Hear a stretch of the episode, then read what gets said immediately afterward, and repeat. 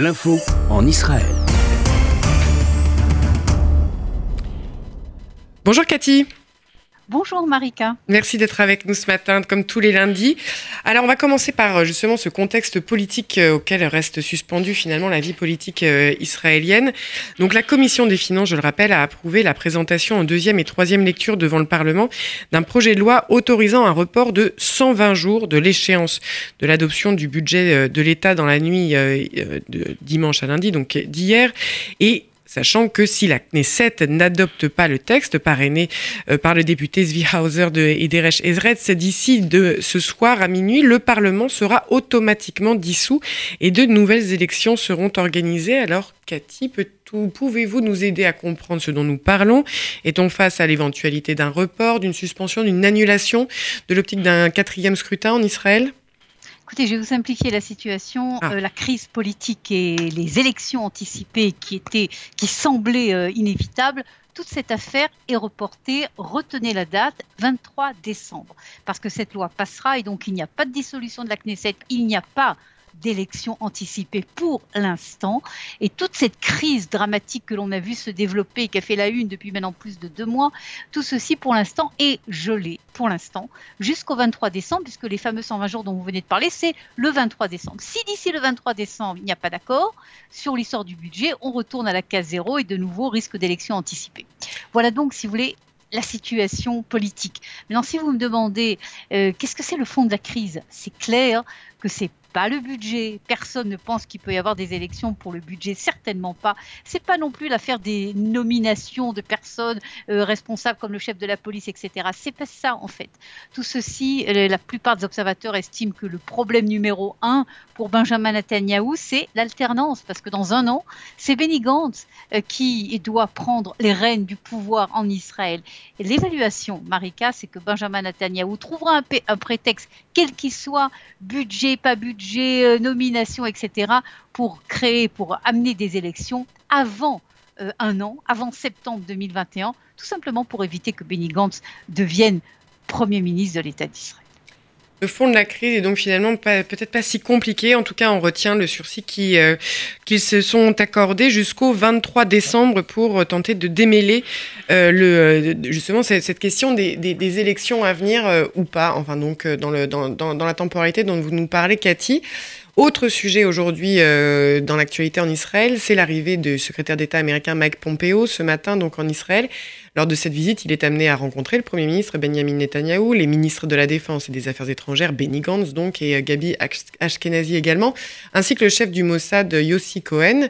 Donc on parle de deux sujets notamment euh, essentiels au cœur de leur discussion, l'Iran et l'approfondissement, je cite, des relations entre Israël et le reste du Moyen-Orient. C'est ce que vous en avez compris également du contenu de cette visite à venir, donc de Mike Pompeo en ce moment en Israël?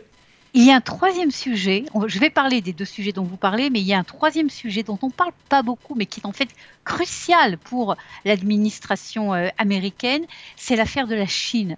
Parce que si vous voulez, comme on sait, il y a des relations qui sont très très chaleureuses entre Israël et la Chine, énormément d'investissements de la Chine euh, en Israël, des échanges également de connaissances, etc. Ça ne plaît pas du tout euh, aux États-Unis. Et les États-Unis font des efforts depuis maintenant des mois et des mois, en utilisant les très bonnes relations euh, entre, Benjamin Netanyahu et le président euh, Trump pour freiner Israël vis-à-vis de la Chine en disant qu'il y a beaucoup de connaissances américaines qui existent en Israël pas que ce soit transporté en Chine, etc. Et donc, un des sujets officiels d'ailleurs qui a été présenté par euh, euh, le porte-parole de la Maison Blanche, c'est l'histoire de la Chine. Maintenant, c'est sur l'Iran, ok. Et l'autre euh, sujet, c'est l'affaire de, comme vous dites, l'approfondissement des relations avec l'ensemble du Moyen-Orient. Et si vous venez, prenez hier la, la, la conférence de presse de Benjamin Netanyahu, très très médiatisé comme à, à chaque fois et qui devait annoncer, c'était le suspense, qu'en fin de compte, il y avait un accord, il n'y avait pas d'élection. Par quoi il a commencé, Benjamin Netanyahu? Il a commencé par l'histoire des Émirats, en disant que c'est un accord euh, historique. Il a même fait du sentiment en racontant qu'il euh, avait été ému de voir une petite fille euh, des Émirats porter un drapeau des Émirats et de l'autre côté un drapeau israélien, une autre petite fille euh, euh, des Émirats, chanter la Tigva. Vous voyez un petit mm. peu le, le, le, dans quel, dans quel état, si vous voulez, d'enthousiaste se trouvent non seulement les Israéliens, mais en premier lieu évidemment le Premier ministre. Et le Premier ministre a parlé justement de cette visite, Netanyahu a parlé de cette visite de Pompée aujourd'hui en disant c'est que le début. L'histoire des Émirats, c'est que le début en fin de compte, on est au bord d'une véritable révolution. Ça va pas se passer tout de suite, ça va pas se passer dans les semaines, dans les mois, mais dans les années à venir. En fait, le monde arabe s'ouvre à Israël. Et si vous voulez, si vous prenez ça dans une perspective historique, c'est vrai que et Trump et Netanyahou, même ceux qui sont contre eux politiquement, sont d'accord de dire que si vous voulez, il y a quand même au niveau historique un développement qui est très très spectaculaire. Si on se rappelle 1948, Israël complètement isolé au Moyen-Orient, et tout d'un coup, vous voyez, euh, euh, non seulement un accord avec des pays avec qui Israël est en guerre, comme la Jordanie et l'Égypte, mais des pays avec des grands, avec des pays arabes très puissants. Ça peut changer énormément les choses. C'est sûr qu'il y a une conséquence d'isolement des Palestiniens, ça c'est clair également. Et donc il y a là un début de développement, si vous voulez, vraiment au niveau stratégique euh, au Moyen-Orient. Et euh, c'est dans ce cadre-là, si vous voulez, de ce changement que s'inscrit euh, la visite de Pompéo en Israël. Très bien d'ailleurs qu'on voit aussi sur ce contexte de tension ravivée évidemment avec euh, la bande de Gaza comme je le rappelais dans les titres et également dans cette actualité israélienne. Donc cette, cette affaire de viol terrible qui collectif présumé donc de cette adolescente au début du mois à Eilat qui a donc profondément choqué le pays, les violences sexuelles qui arrivent par le biais aussi de manifestations encore hier soir sur le devant de la scène et qui, euh, avec justement l'exigence de, de mesures et, de, justement d'un changement profond de euh, l'attitude par rapport euh, d'Israël par rapport à ces violences sexuelles, c'est ce qu'on peut dire aujourd'hui justement de, cette, de la manière de réagir à cette, à cette, à cette affaire, encore une fois particulièrement terrible, donc une adolescente qui aurait été violée par 30 hommes au début du mois.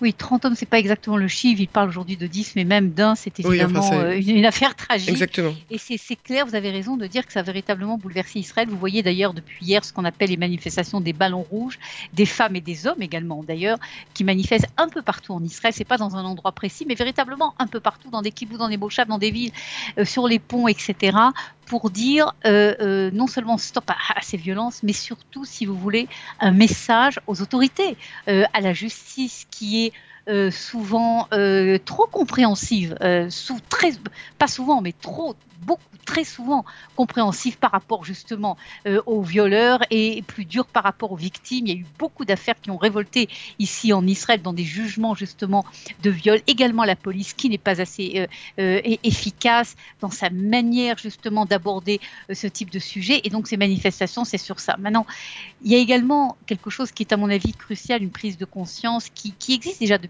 quelques années, parce que c'est malheureusement pas la première histoire. Il y a eu d'autres histoires, souvent autour de l'été, euh, c'est de dire il faut que cette affaire, je crois que c'est un message d'ailleurs qui est donné dans le monde entier, euh, il faut que ce, problème-là, il soit traité dès l'enfance. C'est que dès l'enfance, il doit y avoir une éducation euh, adaptée évidemment à l'enfant, à l'âge de l'enfant, ensuite une éducation sexuelle très claire dans les lycées, etc., qui explique qu'est-ce que c'est des relations sexuelles saines et, acceptables dans une, dans, dans une société, ce qui, est, ce qui est acceptable et ce qui est interdit. Et ça n'existe pas en fait en Israël, presque pas, disons. Et donc euh, euh, ça va dans cette direction et je crois que c'est une prise de conscience qui est à mon avis euh, cruciale parce que si ça amène, si vous voulez, le ministère de l'Éducation à décider de programmes qui pourraient, à force, si vous voulez, changer la situation des jeunes, c'est évidemment crucial. En effet, ce serait le seul intérêt qu'il pourrait y avoir à effectivement explorer de, des histoires aussi, aussi terribles, mais en effet, on, entend euh, qu'il s'agira de suivre justement l'évolution au niveau euh, du ministère de l'Éducation euh, face, face à ces violences sexuelles et à l'éducation sexuelle tout court. Et enfin, dans le contexte également du, coronavirus qui bien sûr continue à modeler la vie quotidienne en Israël comme d'ailleurs en France et dans la plupart du monde, on est également face au calendrier qui s'approche des, des, prochaines fêtes. Comment se prépare, comment est-ce qu'on affronte justement à nouveau ces difficultés liées au coronavirus, tout en ayant bien sûr le besoin et l'envie de se rassembler autour, euh, autour des prochaines fêtes, Cathy, en Israël?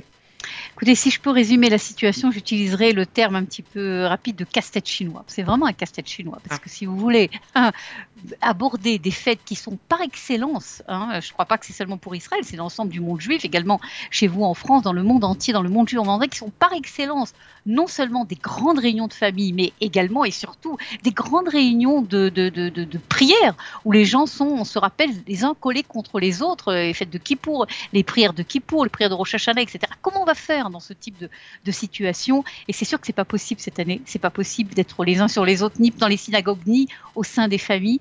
En ce qui concerne les familles, il y a une recommandation qui a été faite de ne pas passer euh, les fêtes de Rosh Hashanah, de, de, de Kippour, de Sukkot, de Simrat Torah dans la famille élargie. D'accord C'est une recommandation pour l'instant. Il n'y a pas de décision coercitive. Ça peut évoluer évidemment, mais pour l'instant, c'est au stade de, de, la recommandation. Maintenant, au niveau des synagogues, les autorités sont bien conscientes que les gens veulent aller prier.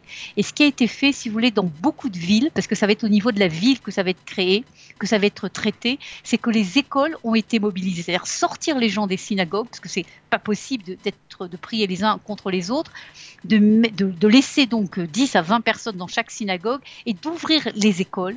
De, dans toutes les écoles du, pays, en fait, que les écoles deviennent, si vous voulez, des synagogues. C'est dans les écoles, les jardins d'enfants, les lieux publics, les théâtres, etc. Et si vous voulez, actuellement, il y a un effort énorme euh, qui est fait par, qui est par toutes les autorités pour justement organiser, structurer euh, ces prières euh, de, des fêtes de Ticherie, qui sont des prières qui, réunissent presque tout Israël. Il faut dire même les gens qui sont pas religieux ont, l'habitude de venir prier pour ces prières-là et de trouver des solutions, mais c'est pas simple. Un autre problème qui est un problème qui fait couler énormément d'encre et beaucoup de pression politique, c'est l'affaire du voyage à Ouman en Ukraine hein, sur le rabbi de Breslev, la tombe du rabbi de Breslev où chaque année vous avez des dizaines de milliers euh, de, fidèles du rabbi de Breslev du monde entier, hein, également de France, d'Israël, etc. qui arrivent là-bas. Ça également c'est dangereux pour l'instant. Il y a un combat politique parce que euh, on veut annuler les, la Chassidou de Breslev refuse évidemment catégoriquement. Pour l'instant, il n'y a pas de solution, mais là, c'est sûr également qu'il faudra trouver une solution.